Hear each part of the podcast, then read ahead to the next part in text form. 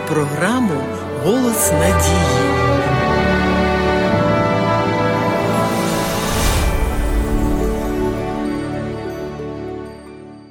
Чи думали ви над тим, що існує взаємозворотний зв'язок між думками і почуттями, між словами і вчинками? Наша тема зараз саме про це.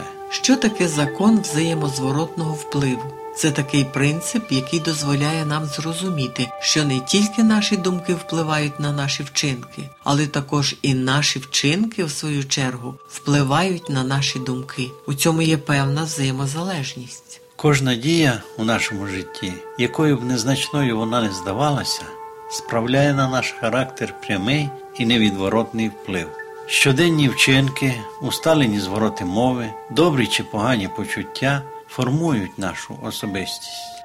Отож, наші почуття і думки формують наші слова і дії, і навпаки, наші слова і дії мають вплив на наші почуття і думки. Цей закон особливим чином виявляє себе у нашій мові. Це схоже на дорогу з двостороннім рухом. Безперечним є те, що мозок впливає на нашу мову, тобто наші почуття і думки безпосередньо впливають на те, що ми вимовляємо. Ісус Христос про такий зв'язок висловив наступне твердження: добра людина з доброго скарбу серця свого виносить добре, а зла людина з лихого скарбу серця свого виносить лихе, бо від надлишку серця говорять вуста його. Тут йдеться про ту сторону дороги, коли рух спрямований від мозку до мови.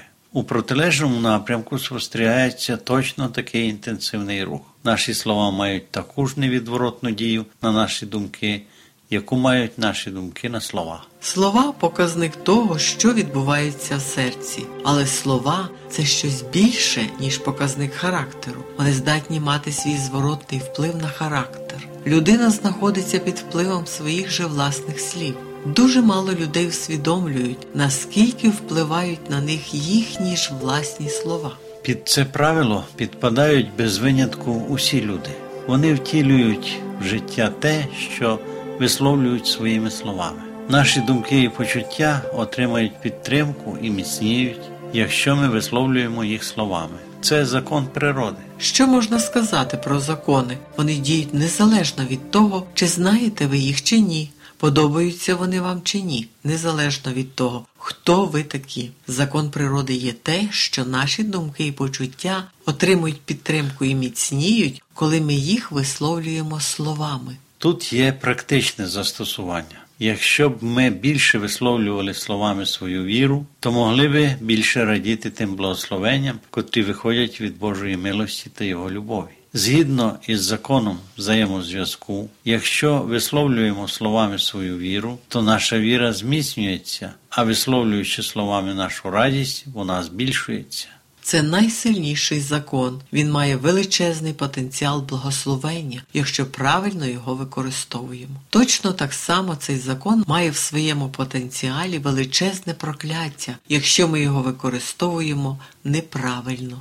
Чим більше ви говорите з іншими про свої випробування, щоб домогтися співчуття, якого прагнете, тим більше розчарувань і випробувань у вас буде. Уникнути дії цього закону неможливо. Він працює незалежно від того, подобається він вам чи ні, чи вірите ви в нього, чи ні. У такому випадку ми можемо використати позитивну дію цього закону. Нехай жодне слово гниле не виходить із уст ваших, але тільки таке, щоб воно приносило благодать тим, хто чує. Шановні слухачі, школа Біблії завжди має для вас добрі новини. Пишіть нам на адресу місто Київ 0471, абонентна скринька 36, голос надії. Або дзвоніть нам на безкоштовну гарячу лінію з будь-якого мобільного оператора за номером 0800 30 20 20. Чекаємо на ваші дзвінки. До нової зустрічі!